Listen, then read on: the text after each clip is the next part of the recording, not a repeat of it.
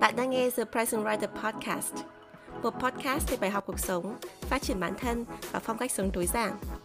Podcast được host bởi Chi Nguyễn, tiến sĩ giáo dục tại Mỹ, blogger và tác giả một cuốn sách về chủ nghĩa tối giản. Nào, hãy cùng Chi lắng nghe, trải nghiệm và thay đổi cuộc sống. Xin chào tất cả mọi người, chào mừng các bạn đã trở lại với The Present Writer Podcast. Mình là Chi Nguyễn.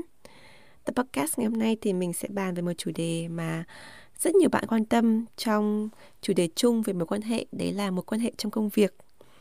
Cụ thể, à, các bạn đã gửi câu hỏi cho mình về mối quan hệ với đồng nghiệp và mối quan hệ với sếp rồi lại câu hỏi liên quan đến networking, tức là làm sao để mình có thể mở rộng mối quan hệ để quen biết nhiều hơn.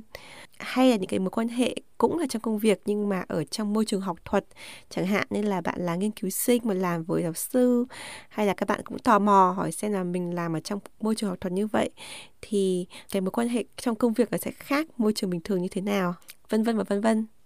Khi đọc câu hỏi các bạn ấy, thì mình có một cảm giác y hệt như cái hồi xưa khi mình mới bắt đầu đi làm ấy, là một cảm giác ngột ngạt và kỳ cục, cảm thấy không có lối ra khi nói về mối quan hệ với đồng nghiệp. Tại sao lại cảm thấy ngột ngạt? Đấy là bởi vì là khi mình đang ở môi trường đi học, mình là học sinh và sinh viên, thì bạn bè, đồng trang lứa của mình là cùng tuổi. Rồi vì mình cùng, có một cái lựa chọn chung là đi học ở cái trường đấy chẳng hạn, thì rất là dễ là bọn mình cùng ở một địa phương hay là mình ừ, có cùng cái nền tảng gia đình mình có cùng cái địa vị trong xã hội? Nhưng mà khi mình đi làm rồi ấy, thì mình nhận ra là cuộc sống nó phức tạp hơn. Tại vì là mọi người đi làm thì ở nhiều lứa tuổi khác nhau có người trẻ hơn có người lớn tuổi hơn. Thì đặc biệt các bạn trẻ mới đi làm thì đa phần là các anh chị lớn tuổi hơn hoặc là có những người mà à, bằng tuổi mình chẳng hạn. Thế nhưng mà họ làm cái vị trí này lâu rồi chẳng hạn thì cũng có cảm giác là họ ở một cái level cái cấp hơn mình một chút thì nó cũng tạo ra một cái sự khác biệt ừ, trong quyền lực cũng như là cái trong cái cách mà mọi người nhìn đồng nghiệp lẫn nhau. Nên là nó khá phức tạp. Nó còn ở khía cạnh khá là kỳ cục. Đặc biệt là khi mình mới ra trường đi làm ấy, thì mình nhận ra rằng là đồng nghiệp ấy không hẳn là bạn thân. Đó, có thể mình có đồng nghiệp thân nhưng mà mình không phải là bạn bạn bè như kiểu bạn bè nối khố hay bạn bè học. Nhưng mà mình lại cũng không phải là gia đình. Tất nhiên bởi vì là ví dụ mình có lỗi sai gì đấy chẳng hạn thì gia đình có thể bỏ qua này. Hay là mình thay đổi cái nhân sinh quan thế giới quan của mình ấy thì gia đình họ nhận ra và họ à, hiểu mình. Nhưng mà khi mình có sự thay đổi thì chưa chắc những người đi làm cùng mình người ta đã có thể hiểu được cái điều đấy. Bởi vì người ta không biết cái phiên bản của mình ở bên ngoài công việc, người ta chỉ biết phiên bản của mình ở trong công việc thôi. Thì về cái chủ đề này thì mình đã có hẳn một tập podcast ở mùa trước, có tên là thay đổi hình ảnh của bản thân trong mắt đồng nghiệp ấy. Cái tập đấy là tập thứ 10 của podcast mùa 2 SS2I10 thì nếu các bạn quan tâm thì có thể nghe lại để thấy những cái diễn giải của mình, cũng như là thấy được rằng là có cái cách nào để mình có thể thay đổi cái hình ảnh của bản thân mình trong mắt đồng nghiệp, làm sao để sửa lại những cái lỗi sai trong quá khứ mà không bị đánh giá, không bị áp đặt, thành kiến nhưng một cái mặt khác ấy mình cảm thấy cái mối quan hệ trong công việc ấy nó khó bởi vì là công việc ấy nó gắn liền với miếng cơm manh áo. Là miếng cơm manh áo của tất cả mọi người bao gồm mình ở trong đấy. Ví dụ như là nếu mình đi học chẳng hạn mà mình làm nhóm ấy, thì chẳng hạn như là mình sai sót ở đấy hay là mình ảnh hưởng đến bạn làm chung với mình thì hoặc là mình bị điểm kém hoặc là cả nhóm của mình bị điểm kém thì cái ảnh hưởng nó không quá là sát sườn. Nhưng mà nếu mà ở chỗ làm mà mình ảnh hưởng đến ai đấy, hoặc là mình phạm phải cái lỗi sai đấy mà khiến cho họ bị trừ lương chẳng hạn, họ bị phạt này chẳng hạn, họ bị mất cái cơ hội thăng tiến chẳng hạn, thì nó rất rất là ảnh hưởng đến cuộc sống của họ. Thế do vậy là mình cảm giác là cái sự ngột ngạt ở trong cái mối quan hệ ở công sở ấy, nó dẫn đến từ cái việc là cái kỳ vọng của mọi người quá là cao ở công việc đấy cái mong muốn của mọi người là muốn ở lại rồi muốn phát triển rồi muốn mọi người công nhận cái thành quả của mình, muốn rằng là những ai mà chạm đến công việc của mình họ phải làm tốt để mình không gặp phải cái khó khăn khi mình làm một công việc để có thể có đồng lương ở nuôi gia đình này, rồi là chăm lo cho ba mẹ mình chẳng hạn. Thì đấy là những cái mà mình cảm thấy rằng là Ờ, đấy là thuộc về thế giới người lớn. Tức là uh, khi mà mình trưởng thành mình đi làm rồi mình sẽ mình sẽ cảm thấy cái mối quan hệ ở chỗ công sở nó khó khăn hơn. Nếu mà mình thu tập podcast này mình nghĩ chỉ khoảng độ 2 năm trước thôi thì có lẽ mình sẽ dừng ở đây. Thế nhưng mà từ đó đến nay thì cuộc sống của mình đã phát triển. À, mình đã không chỉ đi làm ở Việt Nam mà mình còn đi làm ở Mỹ và các nước khác. Mình không chỉ làm ở môi trường bình thường, công sở bình thường, mình còn đi làm ở môi trường học thuật. Mình không chỉ là nhân viên mà bây giờ mình đã là ừ, trong ngoặc kép là sếp mình là chủ doanh nghiệp và mình có một team làm việc với mình rồi thì cái góc nhìn của mình về mối quan hệ trong công sở nó thay đổi rất rất nhiều à, và cũng có thể là mình trưởng thành hơn mình có gia đình mình có con nhỏ mình nhìn mọi thứ nó khác hơn do vậy mình cảm thấy là hiện nay cái mối quan hệ của mình đối với công việc, đối với đồng nghiệp, đối với sếp, đối với mọi thứ khác, nó đỡ ngộp thở hơn rất rất nhiều so với cái thời khi mình mới bắt đầu đi làm. Và bây giờ khi mình trưởng thành rồi, mình đã làm sếp rồi, mình nghĩ lại, mình thấy là à thực ra người làm quản lý, người ta không có những cái áp đặt như thế hoặc là người ta không có những cái tư tưởng mà khiến cho mình cảm thấy là sợ hãi, khúm núm như vậy. Nhưng mà một phần là cái nỗi sợ của mình khi mình mới đi làm. Hoặc là mình chưa có cơ hội cọ sát ấy, hoặc là mình cảm thấy bị áp lực cơm áo gạo tiền ấy nó khiến cho mình có những cái nỗi sợ nó nó khiến cho mình tự bóp chết cái bình oxy của mình ở trong công sở. Thì à, mình cũng hy vọng là cái tập podcast này có thể như là một cái không khí vui vẻ khiến cho bạn có thể nhẹ nhõm có thể hít thở được có thể mang cái năng lượng này đến công việc bạn làm thì có một cái mối quan hệ tốt hơn có một môi trường làm việc tốt hơn và cảm thấy nhẹ nhõm hơn khi làm công việc mình thích.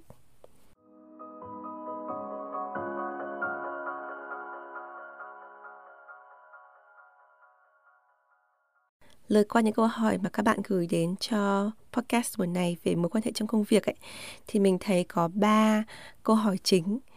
À, câu hỏi thứ nhất thì nó liên quan đến mối quan hệ giữa đồng nghiệp và sếp. Thì các bạn hỏi rằng là làm sao để có thể nói chuyện thoải mái hơn và duy trì mối quan hệ với đồng nghiệp và sếp à, khi mà họ nhiều tuổi hơn và có nhiều kinh nghiệm hơn? Thì bạn ví dụ làm sao có thể nói chuyện ngoài công việc rủ đi ăn uống vân vân. Rồi có bạn cũng hỏi là có thật sự phải nịnh để tạo ra thiện cảm hơn với sếp. Đấy là cái dòng câu hỏi đầu tiên. Cái dòng thứ hai thì các bạn hỏi về việc networking hay là theo ngôn ngữ của khoa học xã hội là tăng lên cái vốn xã hội, tăng lên cái social capital của mỗi người. Thì các bạn hỏi rất nhiều về tầm quan trọng của có mạng lưới networking, làm sao để có thể duy trì các mối quan hệ có lợi cho mình hoặc là các bạn cũng nghĩ rằng là, có chăng là mình cần phải network, tức là mình cần phải có mối quan hệ. Có thể mình không có mối quan hệ, nhưng mà mình có năng lực thì có được không? Cái tầm quan trọng của mối quan hệ là như thế nào? Và có một bạn hỏi rất cụ thể về trường hợp của mình, bởi vì bạn có nói rằng là mình theo đuổi ngành nghề trong một lĩnh vực học thuật mà gia đình chưa có tiền lệ. Và mình cũng bổ sung thêm một cái là, bởi vì là những cái vốn xã hội, những cái network của gia đình mình ấy, mà có thể truyền được cho mình thì là ở Việt Nam. Còn trong khi đó thì mình ở Mỹ. Thì đối với học thuật ấy, thì người ta vẫn luôn nghĩ rằng là khi các bạn chuyển từ nơi này sang nơi khác ấy, thì bạn sẽ mất đi cái vốn xã hội và đặc biệt khi chuyển ra một quốc gia khác ấy, cái vốn xã hội sẽ không còn. Tất nhiên cái network mình phải làm lại từ đầu. Vậy trong những trường hợp mà ừ, chuyển địa điểm hoặc là chuyển nơi làm hoặc là chuyển quốc gia như vậy thì cái việc network nó khác nhau như thế nào khi mà mình không thể nào mình lấy được những cái tài nguyên từ những cái network những cái mạng lưới cũ của mình. Và đặc biệt là khi mà công việc của mình ở một cái à, vị trí cao hơn là cái vị trí mà à, gia đình mình hoặc là những cái người xung quanh mình có những cái mối quan hệ có thể giúp được cho mình. Thì đấy là cái à, nhóm câu hỏi thứ hai. Nhóm câu hỏi thứ ba thì các bạn hỏi hơn về khía cạnh học thuật bởi vì các bạn tò mò xem là ờ, ở một môi trường đại học ở bên Mỹ học thuật như vậy thì mối quan hệ với đồng nghiệp và cấp trên có khác gì với cái mối quan hệ bình thường hay không? Và à, khi mà mình nhìn với sinh viên mà làm việc với mình ấy thì cái mối quan hệ giữa sinh viên cao học và giáo viên giảng viên sẽ như thế nào? Vậy thì với mỗi một cái nhóm câu hỏi này thì mình sẽ trả lời kèm theo một gợi ý. Gợi ý đầu tiên là mình muốn nói với các bạn ấy thì với tất cả những cái băn khoăn của mọi người ấy, thì có một cái điểm tựu chung lại nhất ấy, là trong mọi mối quan hệ với công việc. Mà điều này nó rất là rõ ràng ở mối quan hệ với công việc nhé. Tức là kể cả bạn có là người mà quảng giao có nhiều mối quan hệ network mạng lưới hay không hay là bạn định hay không định sếp hay là bạn có mối quan hệ tốt với đồng nghiệp hay không hay là bạn ở học thuật hay là ở một cái môi trường công sở bình thường thì cái tối quan trọng, cái điểm đầu tiên mà tất cả mọi người quan tâm ấy là giá trị. Luôn luôn quay lại với giá trị. Bạn mang lại được giá trị gì cho người khác? Đó. thì mình nghĩ rằng là đôi khi mình bị cảm thấy ngột ngạt rất là nhiều về những thứ bên ngoài. Ví dụ như là uh, người ta nghĩ gì về mình này rồi mình sẽ cư xử với người ta như thế nào này mình sẽ phải định ai rồi mình sẽ phải fake bản thân như thế nào này. Nhưng mà thực sự cái cốt lõi trong mọi cái vấn đề về công việc ấy, nó là ở giá trị. Giá trị mình mang đến cho công việc đấy như thế nào giá trị mình đang đến cho người ta như thế nào giá trị mình mang đến cho sếp như thế nào giá trị mình mang đến như thế nào cho thương hiệu cho tổ chức mà mình đang làm. Đấy là cái điều quan trọng. Mình trở lại với ví dụ là làm sao để mình có một quan hệ tốt với đồng nghiệp và sếp? Mình có phải nịnh hay không? Không nhất thiết phải nịnh, hoặc là thậm chí không nhất thiết là phải có một quan hệ bên ngoài công việc, đi ăn, đi chơi với đồng nghiệp thì mới có một quan hệ tốt. Cái cơ bản nhất là mình có thể làm cho mối quan hệ này là mình làm việc thật tốt công việc của mình. Mình, ở công sở mình làm tốt đến mức độ mà họ không thể nào thay thế mình được kể cả mình có không định xếp, kể cả mình không đi ra ngoài hò hẹn với mọi người ấy, thì không ai có thể thay đổi được cái vị trí của mình bởi vì mình làm quá tốt. Đấy luôn luôn là cái tôn chỉ của mình đầu tiên khi mình đi làm bất kỳ công việc nào. Mình làm sao để công việc của mình mình có ít lỗi sai nhất. Mình làm sao để mình cải tiến công việc hàng ngày để giảm tải cái khả năng sai số cho mình và người khác giảm tải cái thời gian làm việc cho mình và người khác làm sao để cho sếp có được cái sự an toàn nhất khi mình đưa ra một cái gợi ý ở đấy hay là mình làm một cái báo cáo đấy? Sếp có thể tự tin là à cái báo cáo này sếp có thể tin được và đưa lên cấp trên của sếp nữa chẳng hạn. Khi mình làm tốt công việc của mình ấy, thì ai cũng có thể tin tưởng mình và đấy là cái giá trị mình mang đến cho họ. Cái giá trị đấy là phải là cái giá trị đầu tiên chứ chưa đừng nói đến cái việc là quan hệ này khác. Đấy là cái điều đầu tiên mình cần nghĩ đến tương tự như thế khi mà mình nói về networking. Cá nhân mình thì ngày xưa khi mình có đi học ấy, thì mình cũng đến rất nhiều cái buổi networking ở những trường đại học ở Mỹ để làm quen với các bạn và mình sớm nhận ra khi mình còn là sinh viên là mình không như các bạn học MBA tức là học về kinh doanh là mình không thể nào cảm thấy thoải mái và thực sự là chính mình trong cái môi trường networking ở quán bar các thứ. Và thậm chí mình cảm thấy khi mình có thể dồn hết sự can đảm để giới thiệu bản thân mình cho người khác để nói một cái kiểu như là small talk nói chuyện phiếm với họ ấy, thì mình vẫn cảm thấy cái cái câu chuyện này nó rất là nhạt ấy. Và nó không mang lại được cái mối kết nối mà mình mong muốn. Đó, thì đấy là cái trường hợp cá nhân mình. Còn mình không biết là các bạn đang xem podcast chắc chắn là có một số bạn học MBA hoặc kinh doanh rồi hoặc là các bạn là người hướng ngoại thì các bạn sẽ có quan điểm khác nhưng mà quan điểm mình là như vậy. Cá nhân mình chưa bao giờ cảm thấy có một cái ý nghĩa nào khi mà tham gia cái buổi networking mà mình chỉ nói chuyện phiếm. Cái mà mình cảm thấy thực sự quan trọng khi mình đến gặp một người ấy, mình có cái network mình mang lại giá trị được gì cho họ. Chẳng hạn như là khi mà bạn tiếp cận với một người ở trong cái buổi network đấy thì bạn có thể nói rằng là à mình tên là thế này thế kia mình đã làm uh, tìm hiểu nghiên cứu về bạn thì cái doanh nghiệp của bạn thì mình luôn luôn tò mò hỏi tại sao bạn làm cái này. Đấy, tại sao ở trên website của bạn có cái kia? Tức là mình dựa vào góp ý thì đấy mà dựa vào từ chính bắc của mình. Bạn nói rằng là nếu mà uh, anh hay chị cần có góp ý thêm về cái mảng này chẳng hạn như là chỉnh sửa website này hay là chẳng hạn như là muốn làm thêm nghiên cứu về thị trường để hiểu hơn về cái lĩnh vực này chẳng hạn. Hay là muốn có cái sự kết nối gì mà liên quan đến cái chính bắc của mình ấy, thì mình sẽ chia ra cái các visit của mình cái danh thiếp của mình. Và mình nói rằng là cứ liên hệ với em thì em sẽ uh, có thể đưa ra một số gợi ý không cần phải tính chi phí gì hết nhưng mà em có thể um, Ờ, vì em rất là thích cái thương hiệu của anh chị hay là thích cái vị trí của anh chị hay là thích cái đề tài nghiên cứu mà anh chị đang làm thì em rất muốn có sự kết nối chẳng hạn. Thế mình phải có một cái giá trị đấy rõ ràng. Thì ở trong cuốn sách kỹ năng bán hàng tuyệt đỉnh hay tiếng Anh là Sell Be Sold của Grant Cardone mình đã từng gợi ý trên podcast vào mùa trước á, thì chính uh, tác giả cũng nói về cái việc là khi mà mình đến một cái network ấy, thì không phải là mình đến để mình bán sản phẩm. Mình đến mình bán chẳng có ai muốn à, chưa biết sản phẩm bạn là gì chưa biết bạn ai mà cứ đi chào hàng như kiểu tiếp thị như vậy. Cái mà mình có thể bán được tốt nhất ấy là chính là bán bản thân mình. Tức là mình tiếp thị chính cái chính bắc chính cái thế mạnh của mình chính những cái gì mà mình có thể mang lại giá trị cho người ta ngay ở cái thời điểm đấy thì đấy là cái điều mà mình luôn luôn cố gắng ở trong cái buổi network. Và chính cái chiến lược thay đổi đấy nó uh, tạo ra một cái ảnh hưởng khác đối với mình. Chẳng hạn như là mình sẽ không có thể nào mà quen diện rộng. Chẳng hạn như mình không thể nào mà uh, biết được bắt tay được tất cả 10 đến 15 20 người ở trong cái buổi network đấy.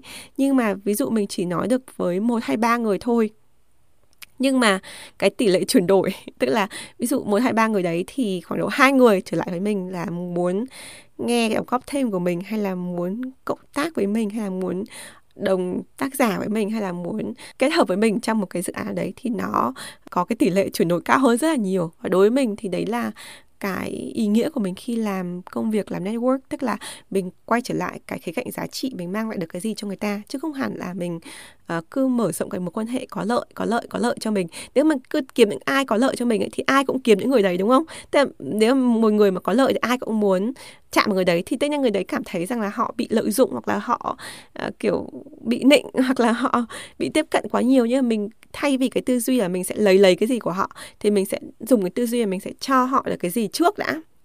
Mình cứ cho đã. Còn họ có cho lại mình hay không thì đấy là cái câu chuyện tiếp theo. Mình sẽ cho đi cái giá trị của mình để mình nhận lại cái sự kết nối trước đã. Thì đấy là ở cái khía cạnh của việc network.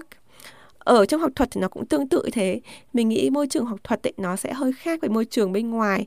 Ở cái việc là mọi người mặc dù là cũng có đồng nghiệp này rồi cũng có sếp chẳng hạn như là mình có department head tức là trưởng khoa này rồi có trưởng bộ môn này rồi có trưởng của trường chẳng hạn. Đấy, dean ấy. thế nhưng mà bởi vì cái môi trường học thuật nó nó khuyến khích cái việc là mình sẽ tự do để mình làm nghiên cứu và mình có cái sự tự do trong việc giảng dạy của mình chẳng hạn. Thì do vậy là uh, mỗi một cá thể làm việc độc lập hơn là khi mình nghĩ đến cái môi trường làm việc ngoài học thuật do vậy là mình có cái sự tự do trong khuôn khổ cá nhân của mình hơn, nhưng mà mình vẫn phải có sự kết nối với đồng nghiệp và có sự kết nối với cấp trên. Tại vì là họ là người sẽ đánh giá những cái thành quả của mình hàng năm và lại đánh giá thành quả của mình khi mình được ừ, đến cái giai đoạn xét duyệt tenure tức là tenure là dạng như là biên chế ở nước ngoài mình sẽ được xét được trở thành giáo sư hay là phó giáo sư ở Việt Nam ấy, thì mình sẽ có đồng nghiệp của mình cùng nhìn vào cái công trình của mình và cùng đưa ra nhận xét. Thì đấy là những cái mối quan hệ mình cần giữ ngay từ ban đầu để ví dụ như chưa đến cái đợt xét tuyển chẳng hạn thì mình sẽ phải hỏi họ là ừ, có thể đưa cho tôi góp ý được không? Này rồi là có điều gì mà tôi có thể cải thiện ngay trong năm nay để trong khoảng hai năm nữa thì khi mà tôi đến cái đợt xét duyệt thì tôi chắc chắn là không bị từ chối mà tôi có thể à, được thăng cấp thăng lương chẳng hạn thì đấy là cái mối quan hệ mà mình nghĩ là nó nó cũng giống như cái bên ngoài nhưng mà nó có cái sự thoải mái hơn một chút nhưng mà cũng trở lại cái vấn đề là giá trị. Mình mang lại được giá trị gì cho tập thể của mình? Chẳng hạn như trong học thuật ấy, là mình ra được bao nhiêu cái đề tài nghiên cứu? Đề tài nghiên cứu của mình có thể ứng dụng được trong trường hợp nào? Mình mang lại bao nhiêu tiền tài trợ nghiên cứu cho nhà trường? Mình dùng cái đồng tiền ấy để mình chi trả chi phí cho bao nhiêu nghiên cứu sinh để họ làm ở trong phòng nghiên cứu của mình để mình tiếp tục cái thế hệ tiếp theo. Đấy thì luôn luôn trở lại câu chuyện giá trị. Người ta không thể nào từ chối một người giáo sư không thể thay thế được tức là người đấy mà sản xuất rất nhiều uh, đề tài nghiên cứu hàng năm người ta mang lại rất nhiều tiền người ta có rất nhiều sinh viên ca tụng. Cái giá trị nó luôn luôn là cái lớn nhất cũng như vậy với cái mối quan hệ giữa nghiên cứu sinh hay là sinh viên cao học với giáo sư ấy, bạn đừng nghĩ nhiều về cái sự chênh lệch về tuổi tác hay là vị thế giữa học trò và giáo sư. Bản thân mình là giáo sư đây và mình chưa bao giờ nhìn học trò với khía cạnh là uh, quá khác biệt về khoảng cách. Cái suy nghĩ của mình là học trò có thể mang lại giá trị gì cho mình ví dụ bạn đấy có thể là một người mà ờ, không quá là um, mạnh bạo chẳng hạn. Thậm chí bạn đấy là người hơi gàn một tí chẳng hạn hay là bạn ấy là một người mà hơi cứng nhắc chẳng hạn thì đây là cái chuyện rất bình thường ở trong giới học thuật. Nhưng bạn ý có thể uh, mang lại giá trị tích cực cho đề tài nghiên cứu của mình. Bạn có thể viết cùng mình bạn ấy có thể phản biện tốt bạn có thể đọc tốt tổng hợp tài liệu tốt phân tích dữ liệu tốt. Thì đấy là một bạn nghiên cứu sinh mà mình thấy hoàn toàn là xứng đáng và mình sẽ không thể thay thế được do vậy là có lẽ cái lời khuyên đầu tiên là trước khi nghĩ đến cái vấn đề bên ngoài là, ô, mình phải làm gì, mình phải nịnh, rồi mình phải đi chơi ở ngoài, mình phải các thứ các thứ. Thì luôn luôn quay trở lại với cái khía cạnh giá trị ở trong cái công việc, cái khía cạnh cốt tủy ấy, mình mang lại được cái giá trị gì cho người ta trước đã? Ở trong chính công việc, trong chính cái mà liên quan đến miếng cơm manh áo, liên quan tới cái đồng tiền đi liền khúc ruột người ta trước đã? Đấy, thì sau đấy thì mình mới nghĩ đến những cái thứ khác sau. Đừng để những cái thứ bên ngoài, những cái định bợ, những cái network, những cái mối quan hệ có lợi abc nó là mình sao nhãng để khiến cho công việc chính của mình bị ảnh hưởng. Công việc chính của mình phải đi đầu, những cái dâu ria bên ngoài mình có thể cân nhắc sau.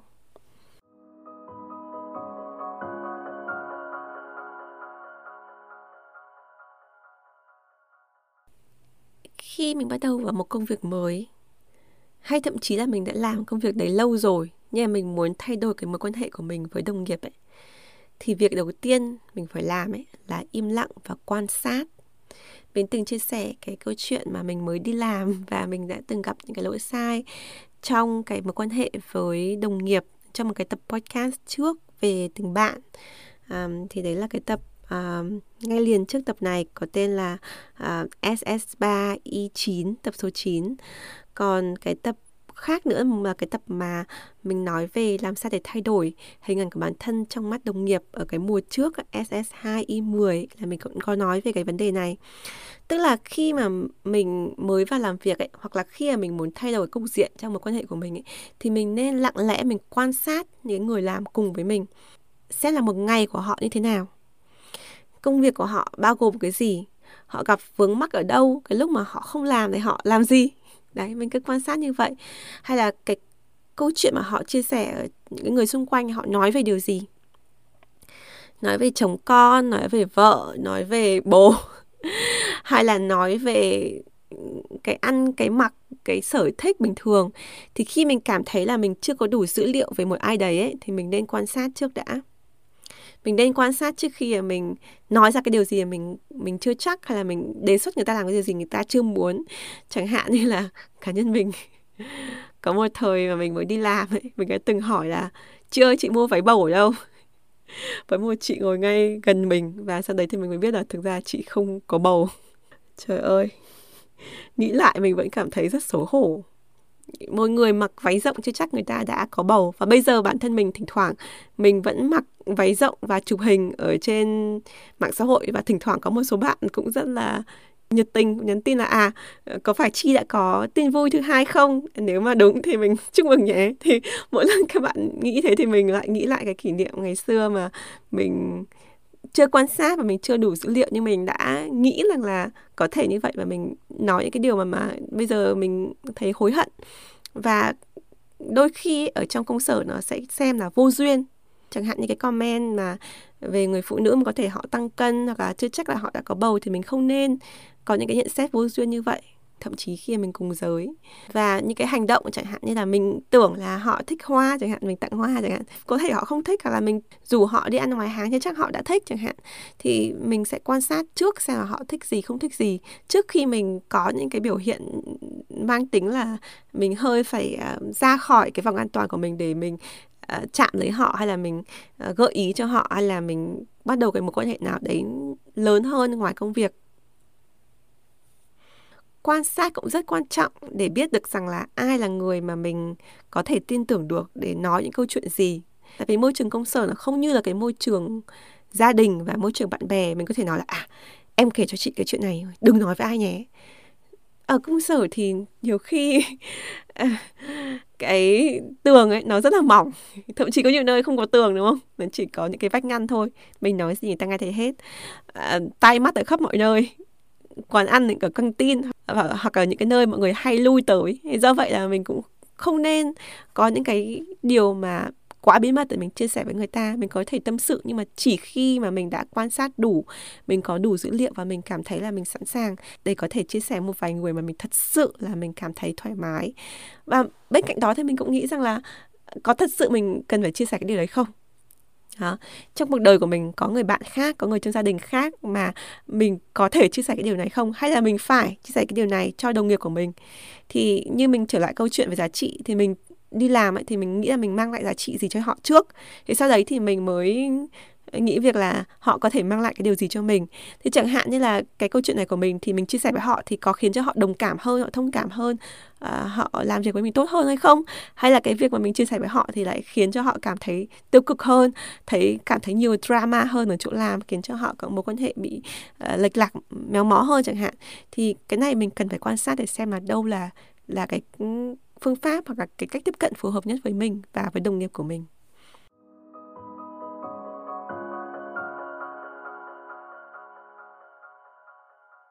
Lời khuyên thứ ba và là lời khuyên mình nghĩ là quan trọng nhất đối với mình.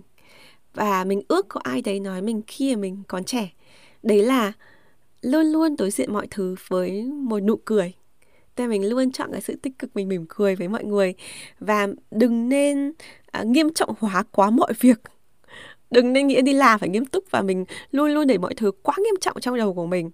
À, thứ nhất ấy là khi mình mỉm cười ấy, thì mình được thả lỏng cơ thể mình thả lỏng. Và khi mình mỉm cười ấy, thì mọi người cũng cảm thấy rằng là mình là một người tích cực mình là một người vui vẻ.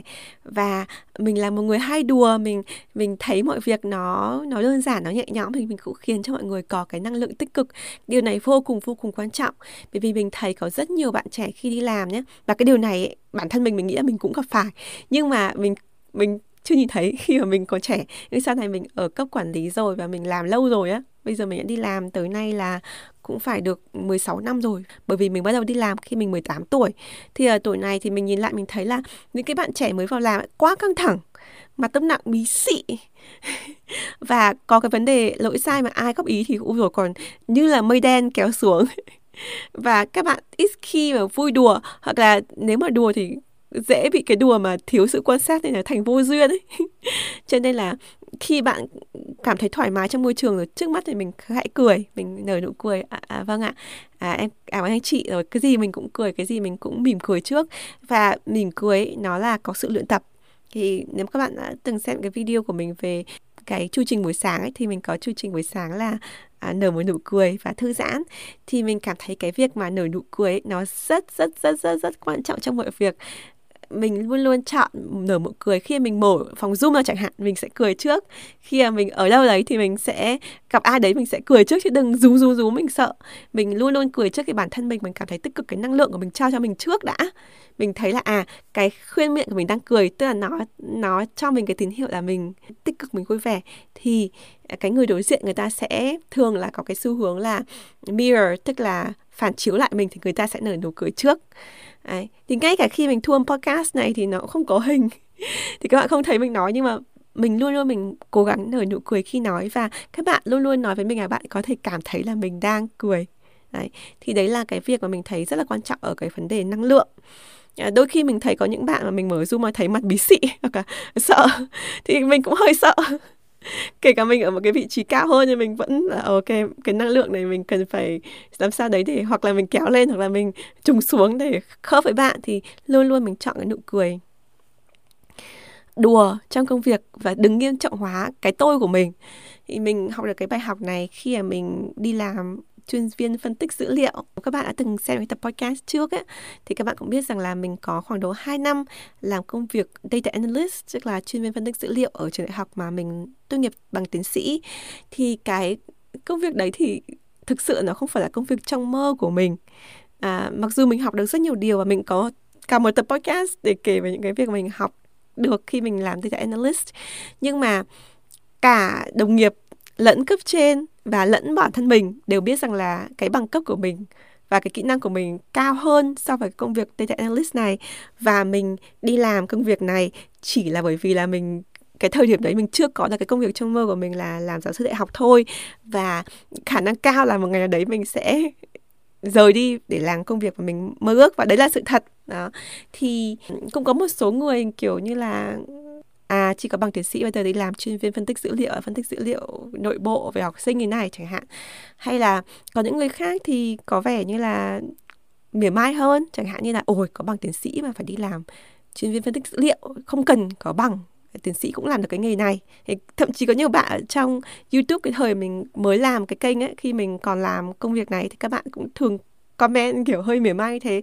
Và bản thân mình, mỗi lần mình đọc những cái comment, mình nghe những cái lời nhận xét đấy thì mình cũng cảm thấy là ừ, hồi đấy như kiểu, những cái nhát dao đâm vào trái tim của mình vì nó khiến cho mình nhớ rằng là mình vẫn còn một cái đam mê mà vì nhiều lý do, rào cản mà mình chưa làm được. Đấy. Thế nhưng mà khi mình đi làm ấy, thì mình quyết định là mình sẽ không quan trọng hóa cái vấn đề đấy. Ok, đấy là cái vấn đề nhạy cảm của mình, đúng không? Ok, trước khi mọi người đưa cái vấn đề đấy ra để tấn công mình thì mình sẽ cười vào mặt mình trước đã. Mình sẽ cười mặt mình trước đã mình đưa quyết định thế. Và và mình còn nhớ một cái buổi họp team đầu tiên mà trong cái tuần đầu tiên mình mới vào làm luôn ấy tức là mình vừa mới quen mọi người và còn rất là mới ấy thì team của mình họp cùng với sếp tổng ấy để xem lại những cái những cái mà brochure affix ừ, quảng cáo cho cái cái chương trình giáo dục của mình làm hồi đấy. Thì uh, khi mà cái preview của cái brochure đưa lên trên slide ấy, thì tự nhiên mình bắt được một cái lỗi đánh máy. Thế mình bảo ơ có cái lỗi đánh máy cái kìa. Thì mọi người bảo oh yeah còn đúng uh, chi rất là tinh mắt. Thế xong rồi có một bạn bắt đầu hơi hơi đùa là ở ờ, đúng thật là may mắn vì chúng ta có một tiến sĩ ở trong team. Thế là mình mới dựa vào câu đấy để mình đùa luôn mà đúng tôi có bằng tiến sĩ chỉ để đi tìm cái lỗi sai đánh máy này thôi. Ha ha ha ha thế xong rồi là mọi người mới nghe câu đấy thì mọi kiểu mọi người mới cười ấy. Kiểu mọi người đều cười và cái không khí rất là vui vẻ thế là mình mới thấy rằng là à đấy là cái um, lợi ích cái việc ừ, lấy bản thân mình ra làm trò đùa lấy cái việc mà nếu mà bình thường thì có thể nhạy cảm nhưng mà mình bản thân mình mình không xem nó là cái sự to tát thì nó sẽ không là cái to tát. Thì trong suốt cái quá trình mà mình làm data analyst ấy, thì mình luôn luôn mình lấy cái chuyên môn mà mình có được khi mình học tiến sĩ ra để cải tiến cái công việc. Mình nghĩ rằng là khi mà họ có một chuyên viên phân tích dữ liệu mà có bằng tiến sĩ thì nó sẽ khác hẳn với những người mà chưa có bằng bởi vì là mình đã có kinh nghiệm mình phân tích những bộ dữ liệu lớn đa quốc gia. Thậm chí nó phức tạp hơn rất là nhiều rồi nhưng mà mình dùng cái kiến thức đấy để mình uh, phân tích những cái bộ dữ liệu nhỏ thì mình sẽ phân tích sâu được hơn chẳng hạn. Nhưng mà cũng không phải vì thế mà mình cho rằng là cái tài năng của mình bị uổng phí mình có thể uh, vẫn có thể tận dụng được nó và mình thấy mọi thứ nó nhẹ nhàng thôi mình vẫn có thể mang lại giá trị riêng của mình. Và mọi người đừng có bao giờ lo là ồ mình phải nói nhẹ rồi là tránh cái chủ đề này bởi vì nó chạm đến chi chẳng hạn. Không cái chủ đề nào mà chạm đến tôi thì tôi sẽ đùa trước tôi sẽ lấy bản thân mình ra để uh, không có cái gì là đáng phải nghiêm trọng hóa về vấn đề của tôi. Thì mình cảm thấy là trong một cái à, nhóm ấy.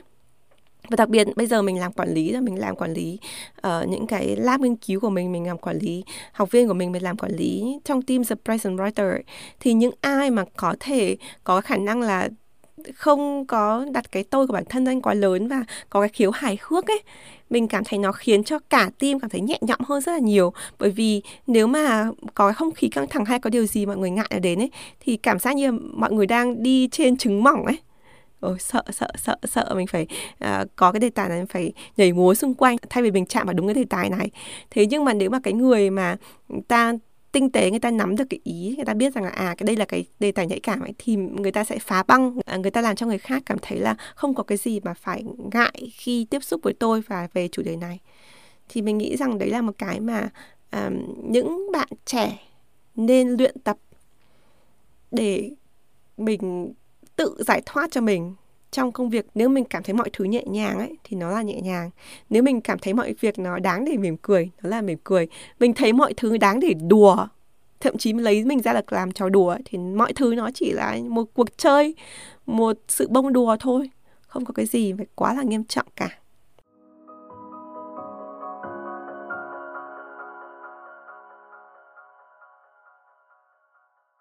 Nhưng mà có thật sự có tình bạn nơi công sở hay không? Thì nếu mà các bạn hỏi câu hỏi này khoảng độ 10 năm trước thì mình sẽ nói là không. Và chính vì cái lý do đấy thì mình mới quyết định sang Mỹ đi du học và à, có những tình bạn trở lại. Nhưng mà ngày nay khi mình đi làm công việc thực sự mình yêu thích và có những người đồng nghiệp thực sự là mình quý ấy, thì mình thấy là hoàn toàn có thể có tình bạn ở trong công sở. Nó có thể có cái hình hài hơi khác một chút. Nó sẽ không bao giờ có thể um, hoàn toàn tự do thoải mái mà buông tuồng.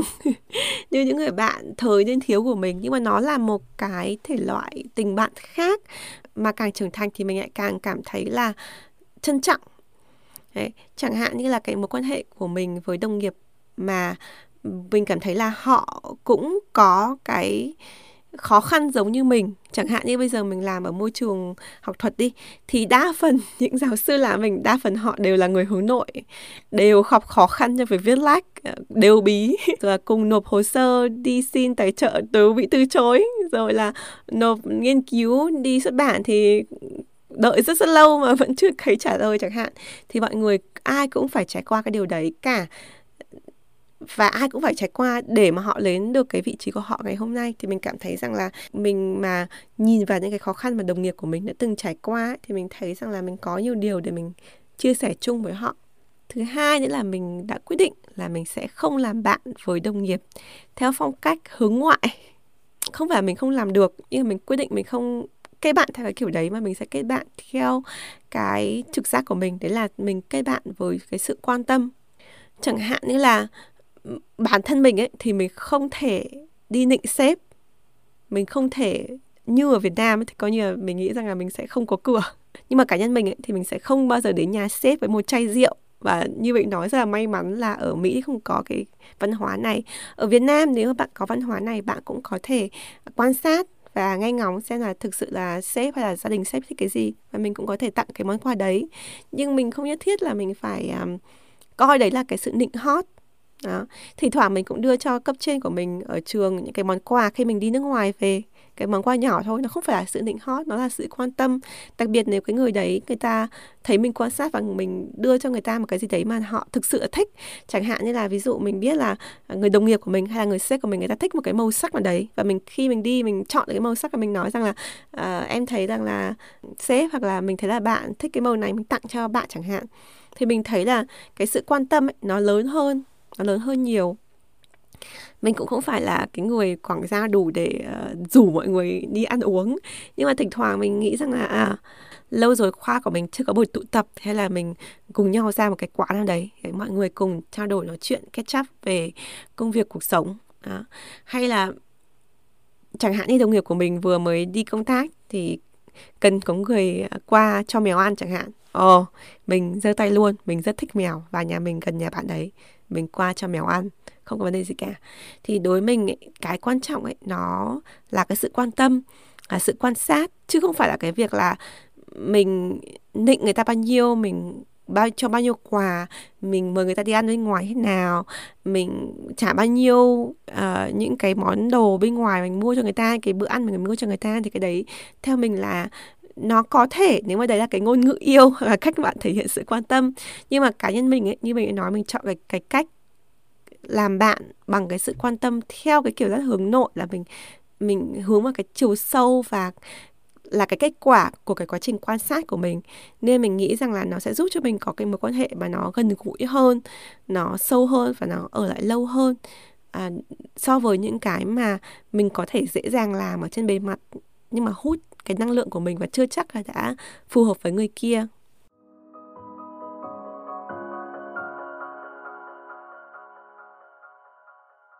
Cuối cùng khi nói về mối quan hệ trong công việc ấy, thì cái điều mình nghĩ rằng vô cùng vô cùng vô cùng quan trọng, nhưng rất ít người nói đến, đấy là tạo cho mình một kết thúc có hậu.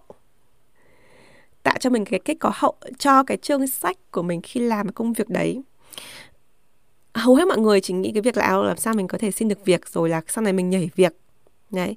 Thế nhưng mà cái thời điểm mà mình kết thúc công việc cũ ấy nó cực kỳ cực kỳ cực kỳ quan trọng bởi vì là nó kết lại một cái mối quan hệ và nhiều mối quan hệ khác uh, kèm theo đúng không? Ví dụ mình nghỉ làm ở một công ty nào chẳng hạn thì coi như là mình sẽ kết lại cái mối quan hệ của những cái người ở trong công ty đấy thì làm sao để mình có cái kết có hậu nhất? Để ví dụ sau này mình gặp lại nhau, mình không cảm thấy khó chịu chẳng hạn, hay là về sau này mà mình muốn quay lại công ty đấy chẳng hạn, hay là về sau này mình làm ở trong một cái ngạch nào đấy mà có giao tiếp với công ty đấy thì mình vẫn có được cái mối quan hệ tình cảm tốt đẹp. Mình cảm thấy rất nhiều bạn trẻ gặp phải khúc mắc ở chỗ này, tức là các bạn nghĩ rằng à tôi cứ nghỉ tôi muốn nghỉ, tôi không cảm thấy phù hợp rồi là có những cái bất công ở các môi trường abc rồi tất là những cái ừ, có thể là đúng. Nhưng mà nó không có liên quan đến cái kết của bạn. Bạn có thể chọn được cái kết cho mình. Bạn chọn kết thúc công việc thế nào nó vô cùng quan trọng. Để cho người ta nghĩ về bạn với cái hình ảnh đẹp, mình đã cố gắng cả quá trình rồi, mình phải cố gắng nốt cái cuối cùng, những cái giờ khắc cuối cùng với người ta. Đấy là cái quan trọng nhất. Mình đưa ra ví dụ. Có rất nhiều người muốn nghỉ là nghỉ, không thông báo trước chẳng hạn, khiến cho rất nhiều người bị bị động thì cái đấy là cái điều bạn rất không nên bởi vì là khi mình làm điều đấy thì sẽ khiến cho người ta cảm thấy là mình là một người vô trách nhiệm. Mình không có trách nhiệm với những người ở lại. Có những người thì khi đi một cái là không để lại những cái hướng dẫn rồi không để lại những cái uh, thông tin cần thiết chẳng hạn. Hoặc là thậm chí có những trường hợp mình thấy là uh, cầm tiền công ty nhưng không trả lại chẳng hạn thì cái đấy là một cái rất rất rất là xấu. Người ta có thể đòi lại có thể không nhưng mà cái danh tiếng của bạn nó sẽ luôn luôn là bị coi thường hoặc là cái công ty nào đấy mà bạn đang phỏng vấn mà gọi điện thoại với công ty cũ để hỏi xem là trước đấy thì bạn làm việc như thế nào ấy? Thì người ta có thể nói xấu với bạn. Thế do vậy là luôn luôn cố gắng là làm sao đấy mình kết lại với một cái kết trò nhất, cái kết có hậu nhất, cái kết mà khiến cho mọi người đều hài hà. Và mặc dù bạn rời đi, họ cảm thấy là bạn rời đi với cái mục đích rõ ràng và không phải là vì cái điều gì đấy xấu xa ở chỗ làm cũ mà bạn sẽ đi tuyên truyền khắp mọi nơi và ừ, bạn cũng có thể tự tin mà đi ra cái vị trí của mình và nghĩ rằng cái hình ảnh của mình ở lại là cái hình ảnh đủ tốt để mọi người không nói xấu về mình, không làm hại đến tương lai của mình. Đó. Thậm chí có một số trường hợp nếu mà bạn nghĩ rằng là à mình không biết là mình có quy định sai khi mình bỏ việc hay không, ok, càng tốt hơn khi kết thúc của mình càng có hậu. Mình có thể nói rằng là hiện nay em đang nghĩ rằng là em muốn chuyển sang định hướng này. Nhưng mà em cũng chưa chắc chắn nên là em cảm thấy rằng là liệu có thể ở nơi đấy sếp uh, vẫn giữ cái CV của em hay là vẫn giữ cái mối liên hệ với em để sau này em muốn quay lại cái vị trí này hoặc là công ty này thì em vẫn có thể quay lại được cái công việc này công việc cũ của mình. Thì đối với mình là một người ở vị trí quản lý thì mình rất là thích những cái trường hợp như thế bởi vì là mình tìm một người mới thì mình phải training cho họ cả một cái hệ thống mới, cái chi phí đào tạo, cái thời gian đào tạo rất là lớn.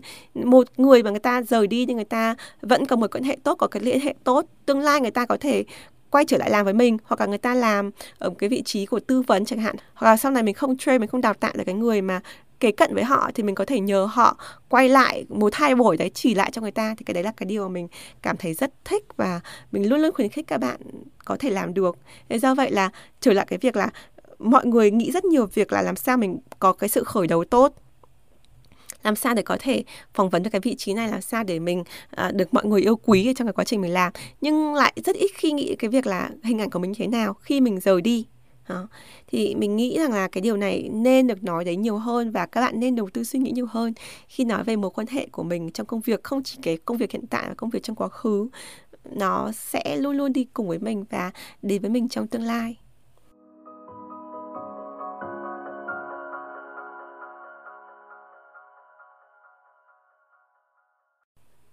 Cảm các bạn đã lắng nghe tập podcast ngày hôm nay. Thì mình hy vọng là tập podcast này giúp cho các bạn có cái nhìn nhẹ nhõm, thư thái và thoáng đãng hơn, đỡ ngột ngạt hơn khi nghĩ về mối quan hệ với công việc, với đồng nghiệp, với sếp và ở trong cái môi trường học thuật hay là môi trường bên ngoài công sở bình thường.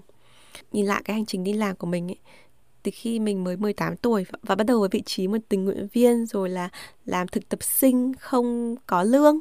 Thế cho đến ngày hôm nay khi mình đã trở thành phó giáo sư, đã có một hệ thống nghiên cứu với nghiên cứu sinh cộng tác với mình rồi mình lập ra thương hiệu riêng Surprise Writer có đội ngũ ekip làm việc với mình ấy thì mình nhìn lại mình cảm thấy rằng là mình rất là biết ơn những cái trải nghiệm mình bắt đầu đi làm từ khi còn trẻ như vậy. Bởi vì là những cái kỳ cục, những cái ngôn ngạt, những cái câu hỏi về việc công sở này nó sẽ luôn luôn ở lại với mình, nhưng mà nó sẽ khó hơn, khó nhất khi mình mới bắt đầu đi làm. Bởi vì càng khi mình mới đầu đi làm, mình càng học mình càng hỏi được những câu này sớm ấy thì sau này mình sẽ càng vững vàng hơn trong cái hành trình tiếp theo của mình. Và đặc biệt khi mình đã ở vị trí là người quản lý rồi ấy thì mình nhìn lại mình thấy rằng là có rất nhiều cái nỗi sợ của học viên rồi học trò rồi là đồng nghiệp rồi là cấp dưới ấy, nó thực sự ở cái vị trí cao mình không là một người bắt nhặt như vậy. Không hẳn là bởi vì là mình là người tha thứ độ lượng ở đâu. Thì mình nghĩ xung quanh mình cũng thấy có rất nhiều sếp họ không có đủ thời gian để họ đánh giá bạn kỹ lưỡng như vậy và họ chỉ có thể nhìn nhận bạn một cách công tâm nhất thông qua những cái giá trị bạn làm cái sản phẩm thực sự thôi. Thế cho nên là uh, mình nghĩ rằng là quay trở lại cái câu chuyện đầu tiên ấy thì giá trị vẫn nên đi hàng đầu. Những cái mà mối quan hệ những cái um, giao lưu giao thiệp bên ngoài nó là cái đằng sau và nó là những cái mà mình không nhất thiết phải gồng lên để mình có được mà là những cái mà mình nên tiếp cận ở cái khía cạnh là quan tâm chân thành kết nối cá nhân. Thay vì mình nghĩ là làm gì để mình có thể có những mối quan hệ có lợi ấy, thì mình hãy nghĩ là làm sao để mình mang lại lợi ích cho họ để họ muốn có mối quan hệ với mình trước đã. Các cảm ơn mọi người và hẹn gặp lại mọi người trong tập podcast tiếp theo. Bye!